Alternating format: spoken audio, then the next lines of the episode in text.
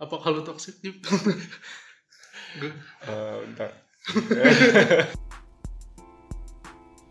Halo, selamat datang di podcast ATMA, di mana kita ngobrol dengan pikiran yang terbuka. Perkenalkan nama gue Igal Katyusa. Gue sekarang lagi bareng sama teman gue Ajib Abdul Jabar. Bagi kalian yang mau kepoin Ajib nih, bisa kepoin akun Instagramnya di @jibdul, tapi U-nya tuh pakai huruf V, Jibdul. Postingannya keren-keren banget. Coba kalian kepoin di sana jadi kali ini kita bakal ngobrol-ngobrol tentang toxic people. Pertanyaannya adalah apakah gua toxic? Apa kalau toxic? Eh, bentar. gue agak eh, ya kita lihat aja ya Eh. mungkin ciri-cirinya bakal kayak gimana gitu. Ciri-ciri terusnya kalau misalnya ternyata gua nggak toxic atau kadang-kadang doang gitu atau punya teman-teman teman-teman yang toxic gitu Iya. kan kita bisa tahu ciri-cirinya di sini. Jadi pertama dulu nih kalau kita search di Google itu yang pertama keluar ada di sehat sehatki.com ini artikel 22 Januari 2020 masih baru banget ya iya, ya? masih baru banget. Jadi kayak, emang ya gue rasa juga yang namanya ini tuh kayak kasus yang emang bener-bener selain krusial juga kan soalnya emang lebih ke ngaruh ke kehidupan kita sehari-hari jadi kayaknya yang sekarang yang paling banyak dibawain yang kayak gini kayaknya Jadi di sini tuh ditulis sama Rike Saraswati, Mbak Rike, makasih banget nih udah udah nulis artikelnya. Jadi, tapi udah ditinjau nih, yang menarik ini udah ditinjau Hmm. sama Dokter Karlina. Jadi gue ngerasa ya ini lebih verified lah istilahnya Iya. gitu. Jadi katanya gini loh, toxic people itu merujuk pada perilaku toxic atau hubungan toxic. Nah ini udah emang udah apaan sih toxic Ya, apa sih gitu gue juga masih ini nih di sini tuh paling biasanya toxic people itu selalu mengeluh setiap saat. Iya kadang-kadang gue juga ngeluh nih masalahnya hmm, nih. hmm, hmm. ya maksudnya nih mereka juga mudah menyalahkan orang itu tadi lain. lebih ke ciri-cirinya atau apa ya? kayak ini masih masih awal-awal kata sih kayaknya. Nanti oh iya ciri-cirinya ada di bawahnya. Kayaknya gue bacain nanti deh kalau ciri-cirinya. Mereka juga mudah menyalahkan orang lain atas permasalahan yang terjadi mereka akan terus-menerus menciptakan drama Woi, Hmm. ini drama queen drama queen ini Iya jadi kayak yang kecil digede-gedein Iya, gitu ya. gitu ya. Hmm, Oke oke. Santai santai kita belum sampai ke sana cuman Iya. ada indikasi ke sana kayaknya eh, Oke. drama drama atau konflik seolah-olah tak kenal kata damai wih nih hidupnya penuh drama ya Hmm. Kayaknya paling nggak seneng lihat orang damai atau gimana bawaannya pengen bikin masalah terus mungkin. Jadi menurut menurut lu kalau dari dari sini-sini aja sih dari awal-awal ini nih kita belum masuk ke ciri-ciri ya. Hmm. Dari awal-awal inilah lu ngerasa gak sih jadi orang toksik gitu? Kalau masalah dari apa yang lu jelasin tadi, yang kan tadi lu bilang katanya kayak mengeluh setiap saat, terus kayak mereka juga mudah menyalahkan orang lain, terus terusan nyiptain drama dan segala macem. Kalau gue pribadi gue ngerasa kadang suka kayak gitu ya. Cuma ya, ya itu balik lagi kan di sini tadi dia konteksnya ada waktunya gitu. Jadi, jadi kayak dia tadi mengeluh setiap saat, kayak jadi sesuatu yang dilakukan secara kontinu lah. Oh iya benar kalau juga. enggak, berarti benar-benar setiap saat gitu. hmm, atau enggak kayak dia dominan ngelakuin hal tersebut. Jadi makanya kan kayak disebut toxic. Itu sesuatu yang racun. Terus ya tadi balik ke pertanyaan lo apakah gue ngerasa seperti itu kadang gue sih ngerasa kayak gitu dan kalau kata gue juga wajar sih ya namanya juga manusia Iya. kayak punya hati punya perasaan Iya, punya pasti pikiran ada gesekan-gesekan lah gitu Hmm. sosial gitu kan. terus apa lagi sih gue bingung Mungkin ya kalau kalau dari penjelasan tadi emang sih ya mengeluh setiap saat Hmm. bayangin kan istilahnya gue juga suka mengeluh sih cuman kalau kalau kalau setiap saat tuh nggak sehat juga Iya. deh kayak kayak terlalu berlebihan gitu menurut gue ya kayak impactnya tuh ya buat orang lain juga. Iya. Terus emang ya dipikir-pikir kalau buat diri sendiri juga malah nggak nggak baik kan. Iya. kayak bisa bikin oh yang ngaruh kayak pembentukan karakter kita. Terus kayak dari orang lain juga mungkin kayak kalau kita punya hubungan sama orang tertentu dengan adanya kita treat treat seperti tadi kayak kita ngeluh sering ngeluh sering nyalahin orang mungkin hubungan itu bisa jadi berakhir dengan sesuatu yang nggak enak atau Iya. gimana gitu. Kalau kita lihat nih ada ciri-cirinya ternyata. Jadi ada berapa nih? Satu dua tiga empat lima. Secara garis besar mungkin bisa garis Iya. besar gitu kali ya? Katanya dari ahli jangan bacanya dari ahli. Hmm, oke. Jadi kayak nomor satu itu selalu mementingkan diri sendiri. Hmm. menurut lu gimana nih kalau nomor ciri-ciri nomor satu nih?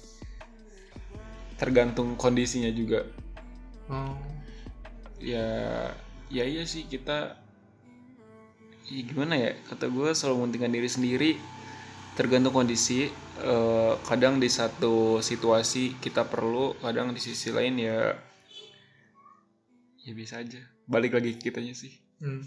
Soalnya gini loh, kadang kadang gua baca gitu di Hmm. ya istilahnya banyak artikel-artikel tentang mindset segala Hmm. macam bahwa mementingkan diri sendiri itu sebenarnya nggak salah gitu. Malah Mhm, kita iya. harus gitu loh. Karena pada dasarnya kita bertanggung jawab kepada diri kita sendiri Iya. nomor satu gitu kan. Menurut gua mungkin kalau misalnya selalu mementingkan diri sendiri itu lebih kayak hal yang mementingkan diri sendirinya oke gitu mungkin kayak terlalu banyak mungkin ya kalau menurut gua ya itu makanya kan mungkin lebih ke kadarnya aja mungkin ya Iya. kadar mementingkan diri sendiri itu sejauh mana terus ya sampai dia jatuhnya ngerugiin orang lain ya itu udah jelas-jelas toxic sih Oh. Nah, ada ciri-ciri kedua nih melakukan kekerasan non fisik. Ya, maksudnya apa ya? Nggak ada penjelasannya nih. kekerasan non fisik berarti kan kalau kayak secara fisik eh Iya, mukul atau gitu kalau gitu, non gitu. fisik mungkin apa Psikologis dong. bisa jadi mungkin Bisa jadi. Tapi yang anehnya itu ciri-ciri nomor tiga nih ada melakukan kekerasan emosional, Hmm. psikologis juga nih. Jadi mungkin kita nomor dua kita skip dulu kali ya kayak kayak belum dapat ininya lah. Nomor tiga ini yang menarik sebenarnya. Melakukan kekerasan emosional atau emotional abuse. Jadi seperti meremehkan, mengkritik, mengontrol, menyalahkan dan lainnya. Hmm. Nah ini kadang-kadang kita lagi hilap pasti juga kan meremehkan orang, mengkritik orang. Kalau ngontrol gue nggak terlalu sih kayak kayaknya terlalu terlalu banyak lah istilahnya menyalahkan gitu. Ya, sebenarnya kayaknya hal-hal yang sehari-hari banget terjadi gitu ya. Hmm. Cuman kita nggak sadar aja. Iya, itu kayak eh, soalnya kan apa ya ngeremehin itu jatuhnya balik lagi kan ini kekerasan emosional. Kayak dia mungkin yang bersifatnya nyangkut sama perasaan. Emosi itu perasaan bukan sih? Iya, Kayak maksudnya nyangkut sama perasaan. Terus ya itu deh paling ketika si orang orang lain udah ngerasa anjir nih anak apa banget sih kok ngeremehin gue Iya, iya, kritik iya, gue sampai segininya. Terus kayak controlling atau kayak berusaha untuk memanipulasi Iya. keadaan atau memanipulasi diri kita terus kayak udah jatuh toxic banget Iya sih. Terus kalau ada lagi ciri-ciri selanjutnya itu tidak jujur. hmm. Nah, kayaknya ini jujur aja ya. jujur aja gue tuh nggak selalu jujur gitu istilahnya. Jadi ada beberapa beberapa kesempatan gitu gue nggak jawab jujur karena mungkin karena beberapa hal gitu pertimbangan segala macam gue nggak jujur gitu. Hmm. Terus menurut lu gimana nih? Kalau tidak jujur ini? nggak jujur. Kalau kata gue nggak jujur lebih ke apa ya?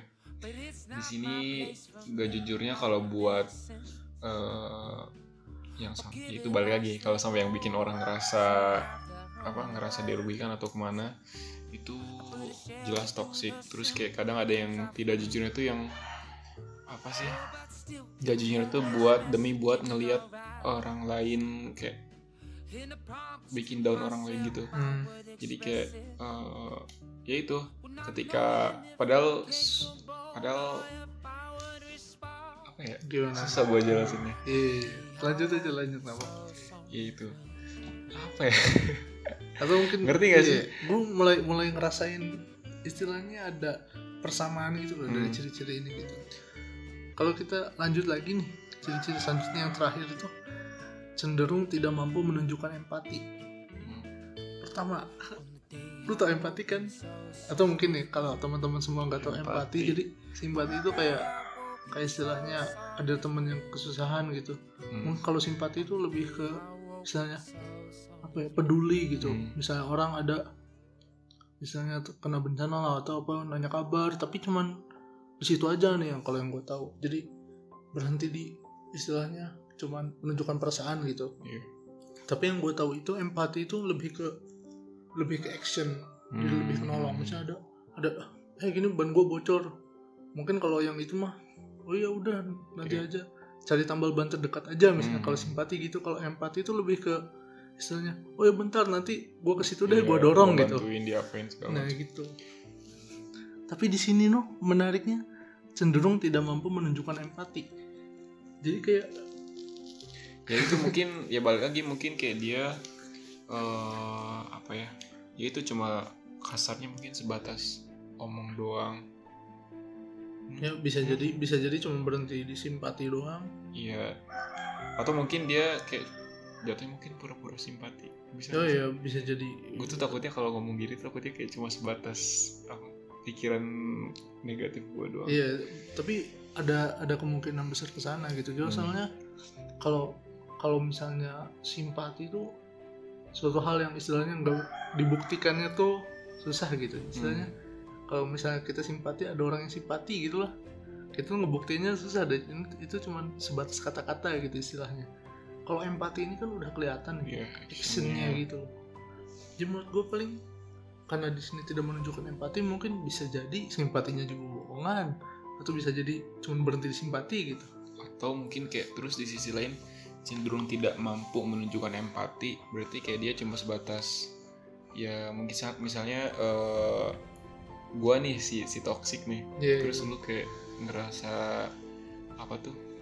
Misal lu tadi bilang ban lu bocor terus ya udah sebatas tahu. Dan gua nggak mau ngelakuin lebih karena gua nggak mau eh lu merasa apa sih? Karena gua nggak mau bantuin lu atau gimana gitu Iya mungkin mungkin itu dia nggak bisa nunjukin iya iya gue mikirnya juga di sana. Cuman dari kelima ciri-ciri ini keempat Hmm. deh yang satunya kan kita skip ya. Keempat ciri-ciri ini gue mulai mulai ngerasa ada tema loh. Jadi sebenarnya hal ini tuh hal yang biasa banget gitu hmm. kita lakuin tapi mungkin menurut gua ada batas tertentu gitu Mhm. di mana kita menjadi toksik atau kita menjadi nggak toksik tapi menjadi manusia normal gitu Iya. karena melakukan hal, tersebut karena ya iyalah maksudnya mesti mementingkan diri sendiri itu penting kan tidak jujur juga pada Hmm. waktunya yang bagus kan Iya. yang penting gitu cuman mungkin kalau gua kayak empati ini sendiri kan kalau misalnya gue juga kan kalau ke temen kan ada yang gua empati ada juga yang Iya. enggak gitu kan karena nggak semua orang gitu istilahnya worth buat empa- empati gue gitu istilahnya gitu gue mulai ngerasain istilahnya ada batas tertentu kali ya Hmm. mungkin itu jadi cap dapat cap toksik gitu gitu Iya itu makanya kan tadi kayak gue bilang juga eh kalau masalah begini sih kayaknya itu relatif. iya relatif. Terus balik lagi ke perspektif masing-masing orang. Terus juga setiap orang punya ambang batas masing-masing yang mana sampai sejauh mana dia bisa menerima si treatment-treatment tadi itu. Terus kayak ya itu sih selama dia nggak ngerugiin lu punya sifat-sifat yang tadi ya udah nggak masalah Iya. gue sih Jadi itu tadi ngobrol-ngobrol kita tentang toxic people gitu. gue di sini pengen menekankan bahwa gue bukan ahlinya, aja bukan ahlinya, kita sama-sama bukan ahli tentang psikologis toxic people pada khususnya. Jadi kalau ada yang salah, mohon maaf banget. Apalagi kalau ada yang nyinggung-nyinggung gitu, mohon maaf banget, nggak maksud ke sana. Dan untuk terakhir, kalau misalnya kalian ngerasa ada yang, wah ini nggak bener nih, apa nih, silahkan tanya-tanya gitu ke Instagram kita. Instagram gue di @yigalkatyusa, ajib di @jibdul yang pakai V itunya. Sampai ketemu lagi di podcast ATMA episode selanjutnya di mana kita ngobrol dengan pikiran yang terbuka.